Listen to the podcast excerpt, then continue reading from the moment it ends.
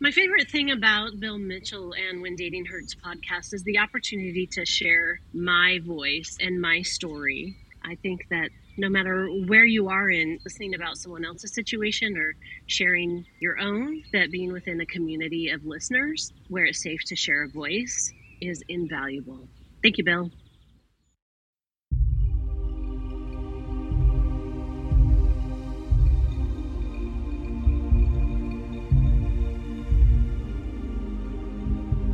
Dating Hurts podcast continues to grow in popularity. The more who listen, the more who will know the realities of dating and domestic violence. In the meantime, the When Dating Hurts book, in paperback, ebook, and audiobook, is being purchased and read by concerned parents, teachers, victims and survivors, and of course, those who are currently dating. Education leads to empowerment. That way, if a potential abuser is targeting you or someone you care about, you will know how to detect it and how to break free and stay safe. Up next, another survivor story to illustrate how an innocent person can become manipulated and trapped in abusive relationships.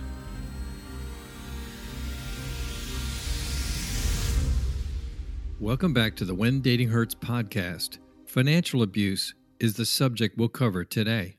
Serena, a fairly new listener of ours, asked to speak about the financial bottomless pit her ex husband put her in. This man, by the way, a minister, turned out to be a practiced wheeler dealer. And the one person he took advantage of the most was his own wife. This is financial abuse to the maximum. Here's Serena's story of her financial demolition. Today, we're going to be speaking with Serena, and she's going to take us through this nightmare slalom of things that happened to her under the heading in all caps financial abuse. Welcome to the When Dating Hurts podcast, Serena. Thank you, Bill. I'm really happy to be here to share the story with you. I'm happy you're here too. And what you went through from a financial aspect, I don't think you missed any anything. I think you pretty much got the full course, didn't you? Honestly, in the email that I sent you, it was what came to me at the top of my mind since a friend recommended that I reach out to you regarding this story. Yes. I just I didn't want to really sit in it unless I needed to, and so I typed those things off the top of my mind. And then when I made a, a list later, as always, I, I just realized how how big it was and how in the end I discovered through a lot of investigation yes. that uh, it was actually happening to some other people and some other institutions as well. So thank you. You know, what are the circumstances under which you met this guy? His name is Dick. Yes, we met in August of 2011 and were married about eight months later in April of 2012. At the time, he was a minister, remained a minister for most most of our marriage. There were some red flags or pink flags or beige flags, I don't know what we call them now.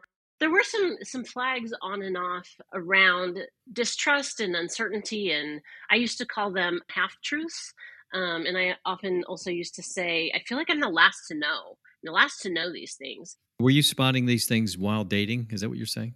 Not really. Okay. I had little worries, but my my family of origin, I grew up very conservative, religious. My father's a retired minister. In my way of thinking at the time, it was significant for me to trust someone else. It was significant for the woman to let the man be the head of the household. It was significant for me to let someone else manage my finances. I was a, I don't know that I was emotionally vulnerable at the time, but he came with a package that was presented to me of someone who was going to take care of me. This godly man who would, you know, let me help you, baby. Let me help you with that. Let me be here for you now. There's someone here to help you now with these things. Partially because I needed that, and partially because I was raised to believe that that's what the woman does in a marriage. I handed finances over. I completely handed it over. Um, mm-hmm. He convinced me, even while we were dating, that gosh, I could sure help you if I did some of these things. You know, that was that was the beginning of the end. Um, because when I found out all of the things that I'm going to explain to you through running credit reports and through working with a federal investigator, all of the processes whereby he began to, I'll call it abuse me financially through manipulation and lies, started even at right the minute we were married. Started with using my social security number in my name to take out credit card after credit card in my name only, transfer balances, rack it up again, transfer balances. So he was doing this right from the beginning. How long might it be before you catch on? You don't know he's doing this, right? I had no idea any of this was happening. You're just in the other room making supper, right? Playing the role or whatever you're doing. And working my ass off, honestly. You know, I had a, okay. I had a couple of jobs. I was working, I was teaching full time at the university. I was a full time doctoral student. What were you teaching? Um, I teach in the College of Education, primarily teaching teacher preparation. So teaching people who are going to be teachers um, and teaching okay. in the graduate college. Yeah, so you're you're busy. I didn't know any of these things were happening until I discovered all of it all at once in October of 2020. 8 years of this stuff is going on. This guy's working under the rug yeah. doing all kinds of stuff. I don't mean this as a statement about you, but I mean he was so let's say in quotes good at it that you didn't catch on at all. Yes. I mean you're just going along doing your thing. Yes. Uh, yes, it was it was highly manipulative. It was it's been referred to as I mean, I used to think that he was a narcissist after just doing some study and being in therapy, but after additional study and additional therapy, it really I, I mean, I don't know if he's had a diagnosis, but it's very lined up with um, sociopathic personality disorder. A narcissist cares a little bit about what they're doing they just care about themselves more. um, but so the difference between a narcissist and somebody who has sociopathic behaviors is that they they have no empathy or feelings for someone else. Um, they just are completely unable unable to see it. If that's the case, and I believe you, uh, just saying that's the premise. If that's the case, then even in the time that you were dating him, how did he treat you? Or was it a, just a big act? Was he really nice to you is just kind of like pulling you in you think? Is a big fake? Yeah if you if you look around the the dsm characteristics and behaviors of a of a narcissist what what begins is what we call love bombing and and yes. and grooming grooming practices are are more in line with sociopathic tendencies a lot of grooming behaviors that to me felt unsettling I was unsettled mm-hmm. by them. They didn't make me feel comfortable, but it seemed as if I was uncomfortable because I hadn't experienced that kind of intention or care before. And that created, as it's intended to, a cycle, right, of love bombing and then catching a little lie and then oh i'm so sorry and then you know mm-hmm. the process starting starting again so i just didn't see it at all and just believed my own discomfort was because I hadn't ever had anybody paying that much attention to me before. Well, that's perfectly understandable. Sure. To me, love bombing is kind of like everything you always wanted in a relationship is just coming at you very quickly. You know, it's usually yes. it's usually speeded up so you might hear I love you in the first week or two rather than let's wait a while and let it seep out a little bit, a little more believably. But it's like, bang, here's this, and yep. here's a bouquet, and wow, we're going to go to a great restaurant. Look at my car. And it's like, mm-hmm. whoa, whoa, whoa, this is this is everything I ever wanted, but it's force fed. Yes. Yeah. Yeah. Like drinking through a fire hose. I was thinking of that and didn't say it. I really was. Yes. And there you yeah, were. That's exactly yeah, it. Yeah. Yeah. Before you know it, here comes a ring yeah quickly too quickly yeah yeah but when when things seem relational and too perfect they almost always are mm-hmm. too perfect to be true you know how do you teach something like that i don't know i could get up tomorrow and give a speech about that and people would go well how am i supposed to know you know if everything's just mm-hmm. going great it's going great you know it's like right if it goes great it's great if it goes greater it's not good well, I I actually have some advice about that now. You ask, well, what are we supposed to do? I I actually know some things to do now. I mean, after you come out of trauma and, and heal, and then heal again and then learn. And I, you know, I will be happy to share some of those things now that, yes, you know, through processing and and being in really strong communities, uh, I I do know now exactly what we should do when those situations happen. You definitely learned the hard way. Yes. Yeah, for sure. The house that you see, I finally own on my own now. Was this the house where all this took place? Yeah, and one of the things I'm not sure if it was in the the list that I sent you originally. He was trying to cash out the equity in the home without me knowing. When I discovered everything that had been happening and, and the depth of everything happening, my biggest concern was that I was going to lose my house, partially because it was purchased on two people's supposed incomes. Um, one of the things Dick was lying about was his income and his job and, and his salary. So my my scariest moments were that I was going to lose my home, and that because there were all these credit card bills and debt hundreds of thousands of dollars that I knew nothing about. I couldn't then reestablish credit enough to refinance my home, but I couldn't get rid of the the credit in order to refinance unless you know it was all just kind of a, a jumbled cycle. So thankfully, I have amazing, beautiful community of friends, and I had an angel help sort things out for a short time so that I could get back up on my feet and give the lawyers some time, give the mm. forensic accountant some time to do his research, give the federal investigators and the police um, some time so that he was accountable for some of some of that debt so that I could get in a position where I could afford to refinance my home. So the walls the walls that are there are, are important walls. They stand for just more than my home office. They stand for a community of people that came alongside me. Nice to land on your feet after that. But do you want to walk us through your list that you put together? This is kind of self-directed by you, but I'm, I do. I didn't want to overlook the fact that mm-hmm. you were got pelted from all sides with this stuff. I'd like to start with how I found out. Yes. Because in my head, I don't have a chronology of it other Ugh. than the chronology of discovery. So in October of 2020, Dick had changed jobs, had left the church, and was studying to be an insurance agent. Um, the church that he started was was failing not doing well financially, not growing, and he decided to move into a, a different profession.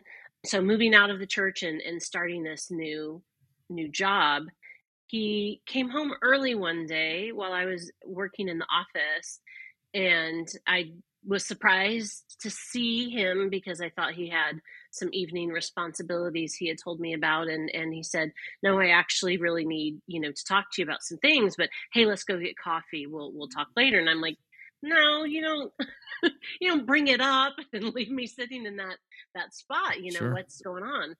So we're at the dining room table and he shares that he's used our credit card to pay for some things for the church pay some folks that he hadn't had money to pay, um, but that he has it all figured out and that we will just refinance the house and pay off that credit card and that I will actually really like that because it'll mean we'll have a little bit more cash flow because we can refinance the house. We have quite a bit of equity in the home. We can pay off this small little credit card, and then our payments will actually go down and that's what he has decided that we're going to do and he has already talked to someone about maybe doing that at some mm-hmm. loan office and i was upset and in a little bit of shock and so i took the dog and i went for a walk and i called one of my besties and when i came back i said no that's not the choice that i would like to make that's not my debt mm. I didn't make those choices. I'm not agreeing to refinance the home. You need to find a way to pay that back. You can ask your parents for money. You can ask the church. You can, it doesn't matter to me what you do, but I'm, you know, I, whatever, whoever you got going, pretty sure it's not God for him. Probably not. You can do whatever you want to choose to do, but no, thank you. That's not what I agree to do he was quite upset that that wasn't the solution. Sure. And over the next few days, we were actually getting ready to go out of town on a trip together, just the two of us. And I said, "That's not a thing that's going to happen. I'm I'm going to go to my my sister's and I, I drove to my sister's house. And over the next few days, things just unraveled. I saw a side of him I'd never seen before. He he got angry, he used profanity, he'd hang up the phone. He was disagreeing with me about um, money. I moved I moved some money so that I knew there was a little bit of a mm. safe space um, for some money in, in savings. He said, Well, I'm going to go stay at a friend's house too. I found out later he wasn't in a friend's house. He had gone to Las Vegas. God only knows what he did in Las Vegas. Yeah. But when I came home, a close friend said, You have got to run a credit check. You have got to run right. a credit check. When was the last time you checked your credit? You have got to see what's going on. I don't believe this is all he he's behaving erratically. He's hanging up on you. He's telling you to f off. Like none of these behaviors are in line. There's something else going on. So I ran a credit check with my stomach in my gut. And that's when I discovered almost the first round of what I discovered, which was seven or eight different credit cards, all in my name only. In your name only. How about that? All in my name uh, only a couple hundred thousand. I'm not even sure, honestly, because my trauma sort of took that memory away yeah, from good, me. Good thing. But um, at least a hundred thousand dollars, many many different credit cards. Also, what I discovered when I ran that is that he had taken out a federal student loan with a $96,000 balance without my knowledge or consent. So while I was studying for my doctorate, for my PhD, he maxed out my FAFSA So I also had an almost $100,000 federal student loan. Uh, and when we started looking for where the money had gone, it was pretty clear that it had been laundered. I am very gifted with brilliant, beautiful friends, all of which are badass female scholars wow. mostly. And they literally set up a war room in my house and came with their computers and spreadsheets and started looking for information. A lot of money coming and going. Um, we eventually discovered that a nonprofit that he had set up for church was also a place where it appeared, you know, money that was supposed to be coming in from people all over the world to go to women and children in Africa were instead being moved into accounts of his own. Some investments were cashed out. I couldn't get into my retirement accounts. When I called my university and called my retirement accounts, my name had been taken off of them, his name had been put on them thankfully i was wise enough to know what he probably used as passwords and again some very very kind people risked their jobs to help me get into accounts that i had been locked out of in the middle of all of it he had cashed out some investments that i probably should have had a part of and was literally driving by several times a day trying to intercept things that came to the post office box. so within, I mean, within 24 hours, I called an attorney. My both of my daughters moved in to try to help change the locks, lock down all of the financial accounts, and was able to get stable enough that I could think a little bit. He brought over a folder with a letter that he had already typed saying that I will pay these bills. I am responsible for these bills. And they had my name on them and they were addressed to each of the credit card companies. He brought them in a folder. They were addressed, they were typed, they had a stamp on them. Very clearly tried to take advantage of the fact that he had just blown up my life. Tried to get me to agree to meet with just a mediator and sign documents saying it's just 50 50 with everything. You know, it's just 50 50. So things froze for a few days while I could sort of get my life together. I didn't tell him that I had hired an attorney because I just I wanted sort of the status quo. It, it occurred to me at that point finally that there was so many layers of lies and so many years of of manipulation that it gave me a minute to meet with an attorney to hire a forensic investigator to meet with a federal investigator to meet with the police to file police reports and then i just started trying to unravel it You've got these investigators and you've got federal people and police and all, but is what he did actually illegal? Oh, I'm so glad you asked that question, Bill. The federal investigator noted five breaches of law, so five things that would be against the law. four of them are not prosecutable in the state of Idaho because of the laws that do not value women. Oh. So the identity theft and fraud was at a felony level. However, it was not prosecutable because we were married. When I packed up the house, which I did within about a week, because he he already had a place to live. All of this was absolutely planned. Mm. He had he had obtained a driver's license from another state. He had obtained the right to sell insurance in another state. He had already been talking to people about jobs in another state. I found out later. And within 10 days, he was gone. He'd left, absolutely left the state. He Mhm. wanted to come and, and pack everything. And I said, no, you, no, there's no, you will not be stepping foot back into this house. And so in the process of me packing everything, I discovered additional bits of information. And one of those, one of those bits was that money was going to a lot of different places that I wasn't aware of. One of them was uh, his adult son. Tens of thousands of dollars that ended up being my money was being sent to his adult son who was living in another state. His adult son was not was unfortunately suffering from some mental illness. And so one of the federal crimes were it prosecutable would potentially be that he was taking advantage of a mentally ill adult Mm, mhm. that is not something that I am able to prosecute him for. I'm I'm not the adult son's guardian. You know, I don't have a connection um, legally to the adult son. Mhm. So one of the crimes that the federal investigator noted that would be prosecutable, in fact, kind of wasn't, at least from my perspective. That's just beyond the scope of the situation that that I was in. He was held accountable for all of the credit card debt all of this went to a special jurisdiction just based on the events that were happening in in the legal proceedings with the divorce um, ended up being mediated by a judge. He had to pay all of the credit card debt out of his half of the equity of the home. So there was a little bit of retribution in in that. I had to fight really hard for it. Um, i had to you know the burden of proof was on me to demonstrate that this was an exception because again in the state of idaho it's a 50-50 state you know, men can do what they want to their wives in the state, unfortunately. There's very little we can do. Thankfully, I had I had an attorney whose nickname is the ball breaker. She's very good and very compassionate, and I had a, a female attorney. And just kind of based on the behaviors that they exhibited in the situation, they realized, gosh, this is not a 50 50 situation. And so there was a little bit of financial retribution, if you want to call it, there. I'd like to hear that. That's great. Sure. Yeah.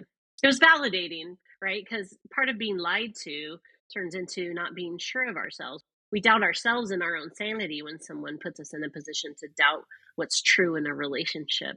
You look at yourself and say, how could I buy that stuff for so long and so deeply and so universal, you know? And it's amazing considering how you've been brought along for so long, how you managed to mobilize everything very quickly, very smartly. Well, I had a lot of help, right? I like I I I survived because my my adult children are, are amazing and my community of friends and my community at, at my work are amazing and um, if I learned anything that lights that lights my path now, that I am blessed and flowered in the grace of the community um, that I exist in with with my friends and my daughters. They obviously felt you were worth it. They knew you before that day came. Let's be honest. They did, yeah, they did know me before that day came. That's right.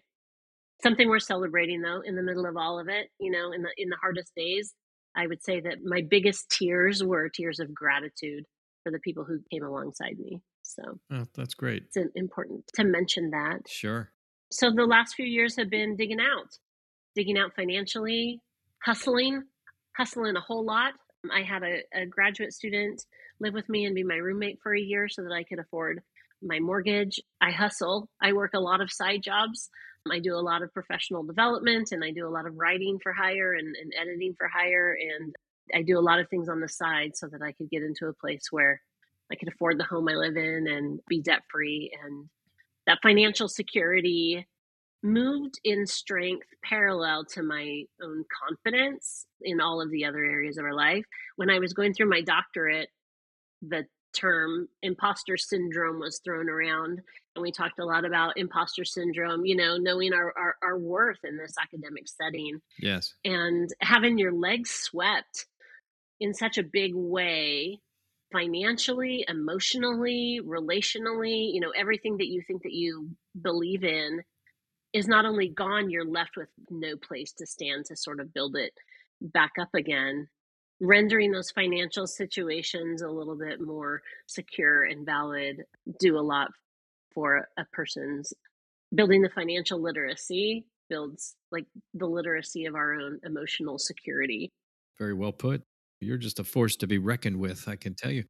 It would be hard to believe that meeting up with you and doing the things he did this was the first time he started to pull a lot of stuff there's usually some other history do you know if that's the case I do know that that's the case, but I'm not yet willing to talk about that because of some innocent people who that might harm. That's fine. I do think it's important to note at some point, uh, not that this is the way the story ended, but in light of that, I think it's important to note that within a couple of months of the divorce being final, he married a terminally ill woman who was rumored to be financially strong. Mm-hmm. Yeah. He's waiting for her I, to tick tick all the way down to to death. She might have already. I'm sure he wanted to get that will straightened out, do a little work on the will. That's you know that kind of cycle. He just took the act somewhere else.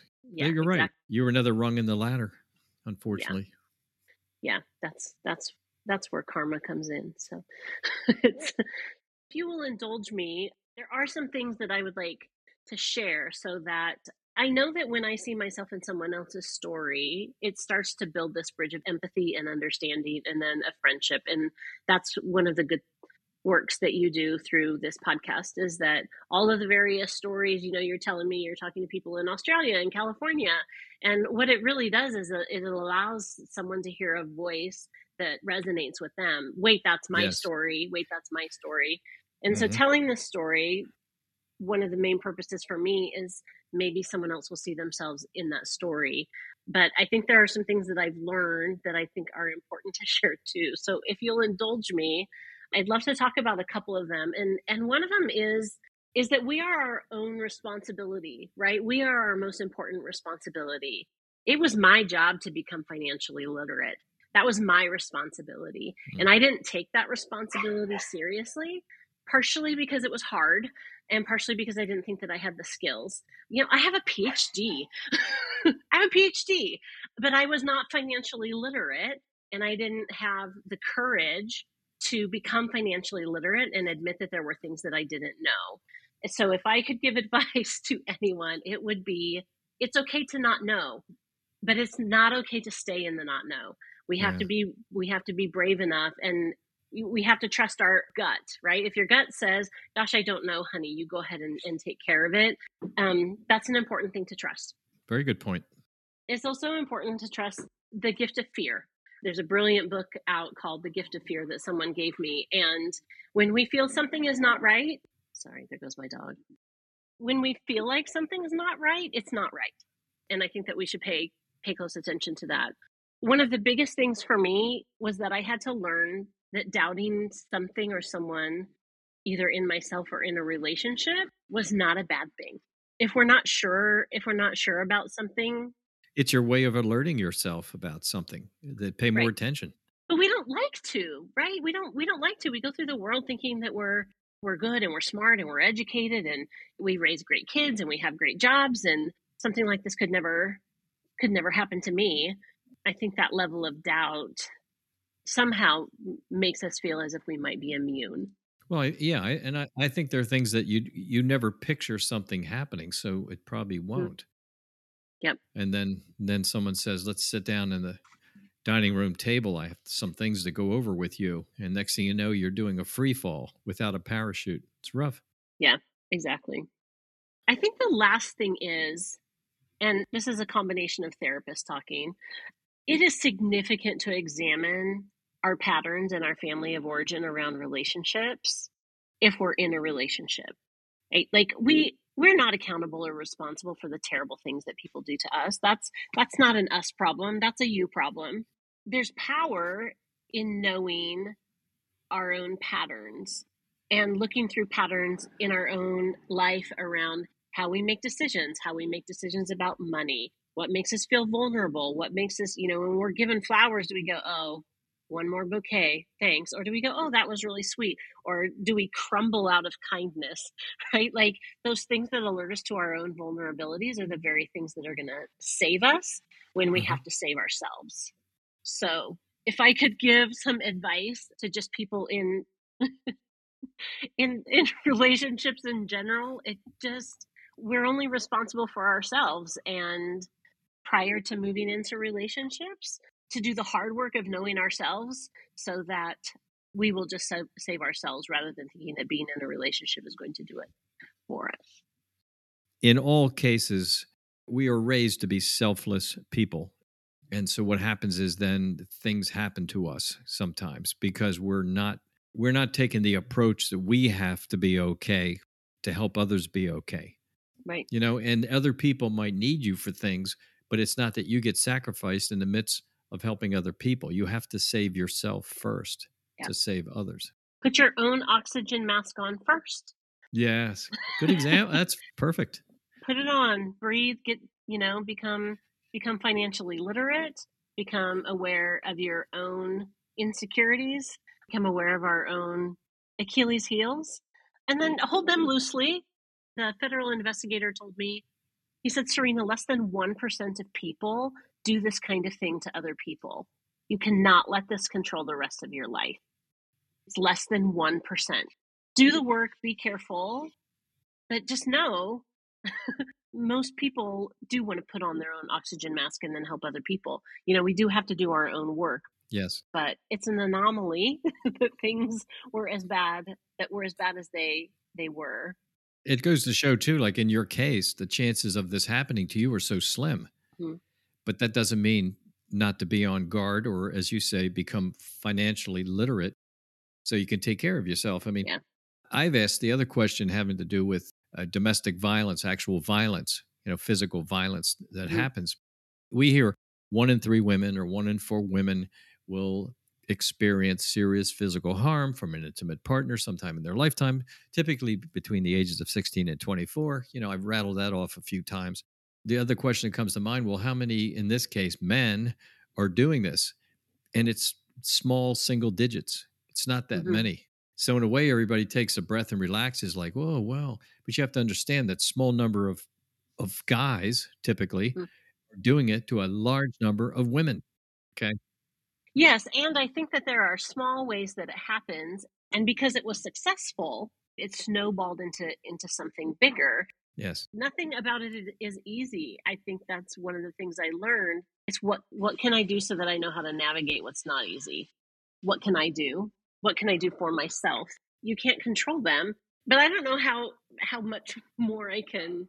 I, I think it's drastically important for women in particular to know what their family of origin and what their background means for what they allow for in a relationship. Whether it, oh, he just put a couple thousand dollars on a credit card it's no big deal.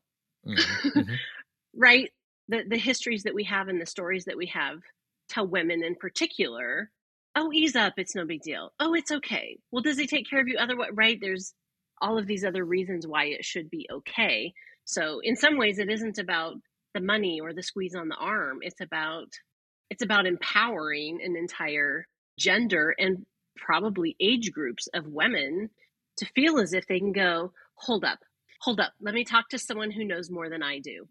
Let me push pause on this thing that's happening in this relationship, no matter what it is. Go, hold up, I got to check in. How am I feeling? How does this make me feel about myself? What do my closest friends say? What does my therapist say? What does my doctor say? What, do, right? And just push pause long enough to be able to know what direction to go next once some of that investigation is done, which I think is a great idea to do, you know, for a lot of people, they probably never thought of it that way, but you know, sounds like a pretty good long list of things to do. But but then there comes the area of setting boundaries. So somebody grabs you by the arm to make you go over there or whatever that is. It's like, okay, hold on, that doesn't work for me. mm-hmm. you, you, don't manhandle me. You don't do that stuff. I didn't grow up yeah. with that stuff. I'm not putting up with that stuff. And then now you're paying attention to see if that ever happens again, and you slam the door again. Yeah. And at some point, you have to look at it like this thing has no future. And I have to tell you, I would be remiss if I didn't tell you, you know, for I would say 18 months or so, perhaps before I discovered all of this happening, I started reinvesting in myself as a person again, more than than I had done for a while. You know, reading and studying and boosting who I was as a person rather than losing myself in a role in a relationship, just because that had been something that had happened to me a lot. And the stronger I became, the more I was able to have those boundaries. And and that day at the dinner table, when he said, Here's what I did, here's how we're going to fix it. Here's why you will like this answer that I came up with for us. And I went for a walk. I pushed pause, right? I grabbed the dog. I went for a walk. I came back. I said, that doesn't work for me. That was that first, I mean, that was the moment that really saved me. And it wasn't in that moment, it was in the time prior where I was working on my friendships. I was making, you know, I was dealing with some things that had been bothering me from my childhood. I was, right? I was investing in me.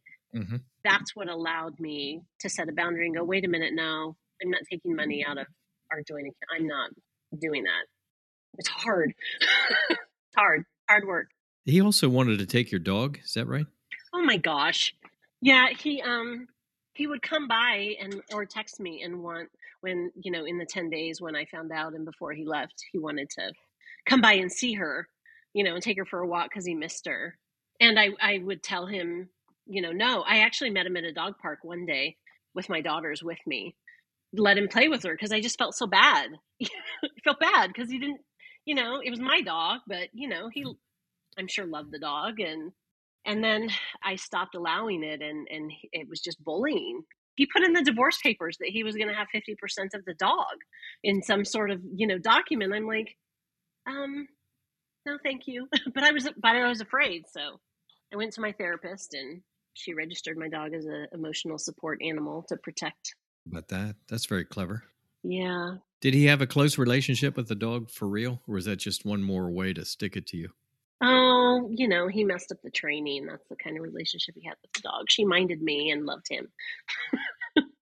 so when he hit the road at 10 days or so, and he blasted off, is that the last time you actually saw him? Almost. He tried to sue me for slander because as people found out, they canceled their contracts with him.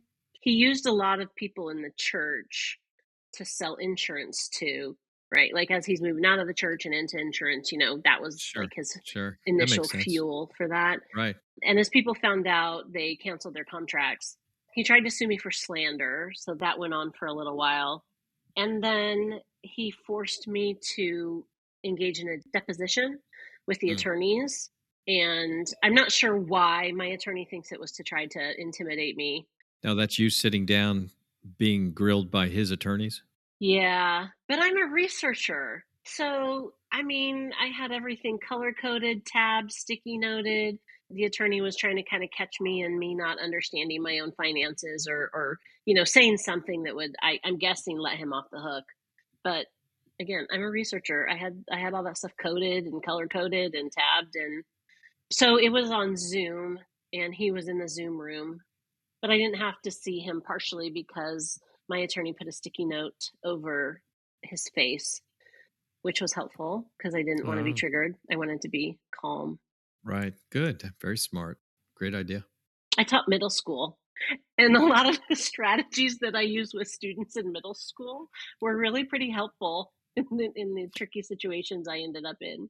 Training on children is probably great experience leading into dealing with people who are no longer children. Probably a good way to go because a lot of it you know, people just don't lose that. They, they, their voices go deeper, but that's about all. Mm-hmm. Their minds mm-hmm. and their their abilities and their emotions still, you know, need work. Yeah, and I wanted to stay calm, and I wanted to stay in my head. So we put a sticky note over his face in the Zoom, and then when I when I was being deposed by my attorney, he left. Didn't want to hear it. Yeah, didn't match up with the the wonderful person he was trying to project. I'm sure. Right. So yeah, that was that was the end of it. He's in another state and I refinanced the home again through the kindness of some very beautifully networked friends. Could you put a number on your credit rating when it was at its worst? Could you tell us that? Oh yeah, it went down to well, you know how there's like TransUnion and Equifax. There's, yes, you know, of course. kind of both. Yes. One is was at 525, and one was at 540. That doesn't sound as bad as I thought it would be. But my recollection was maybe 830 or 850 is about as high as it goes. I don't know where they get those numbers, why that wouldn't be a 100. And and really the only reason I cared is because I needed to I needed my home. I, I needed to be able to stay in my home. Because otherwise I don't care about credit scores. I think they're kind of arbitrary based on our behaviors, but I needed to stay in my home. Now, did you find yourself redoing the house, like paint every room, change everything? I did repaint my kitchen white. It was a darker color. And the wall behind me, a friend came over with some green paint one day and just said, "We're painting the wall." This it, this was a shared office, and that side had his books, and so we painted that wall. But no, I mean, I didn't have any. I mean, I couldn't get haircuts. I couldn't. I mean, I didn't have any money at all. I, I mean, I had I had less than no money because the house was purchased based on two people's based on two people's incomes and I'm still working with the federal student services, working on getting those financial, all the financial aid loans that I did not take out. That is still in process. I was able to have some relief. I was able to not pay my mortgage for a time um, under COVID relief. And then there was that pause on federal student loans for a while. Yes. And then, yes, that's right. When we came back into that, then I had to start the whole process of applications, interviews, you know interviews with the, with all of their top people around fraud because they don't believe that they just waive it they believe that they go after the person who was responsible. They're making sure that they have things like the transcription of him and the audio recording of him saying that he all the things that he did. Since i have a recording of that that was helpful. I appreciate you granting me the freedom to share sure. share some thoughts about about things. Thank you so much for coming on when dating hurts podcast and you showed me before we got started a lot of your notes. I don't know if you hit all of them or not. You said that you could keep this coming for a very long time, but I think you made your point. And the fact that you were caught so unaware is something that I think is really uh, one of the big messages here for others. You have to keep your eyes open, see if things make sense. And if they don't make sense, then you got some work ahead of you. Do some homework, learn some things, question things that you feel need to be questioned. So Thank you for coming on and telling us about this. I know you're still making your way through this jungle financially, but obviously you're doing a great job with it. You've got a nice network of friends and you've got a lot of karma working in your direction. Thank you. That ain't bad. I believe in karma. I believe she takes care of her own. And I believe we get a little special gift if we get to see her work in the world. I'm right there with you. That's great. Thank you, Bill. I appreciate it very much. Thank you, too. Serena is fortunate to be surrounded by friends and daughters, talented and ready to step up and help her. She is recovering from the abyss her ex husband put her in. This is a cautionary tale. If you think your partner might be taking financial advantage of you, get with your local domestic violence agency and seek help now.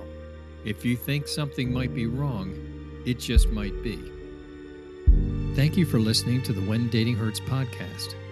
We have been steadily moving up in podcast review rankings based on downloads in the relationships category. That means more and more listeners are getting the kind of advice that can improve lives for victims, survivors, and their families.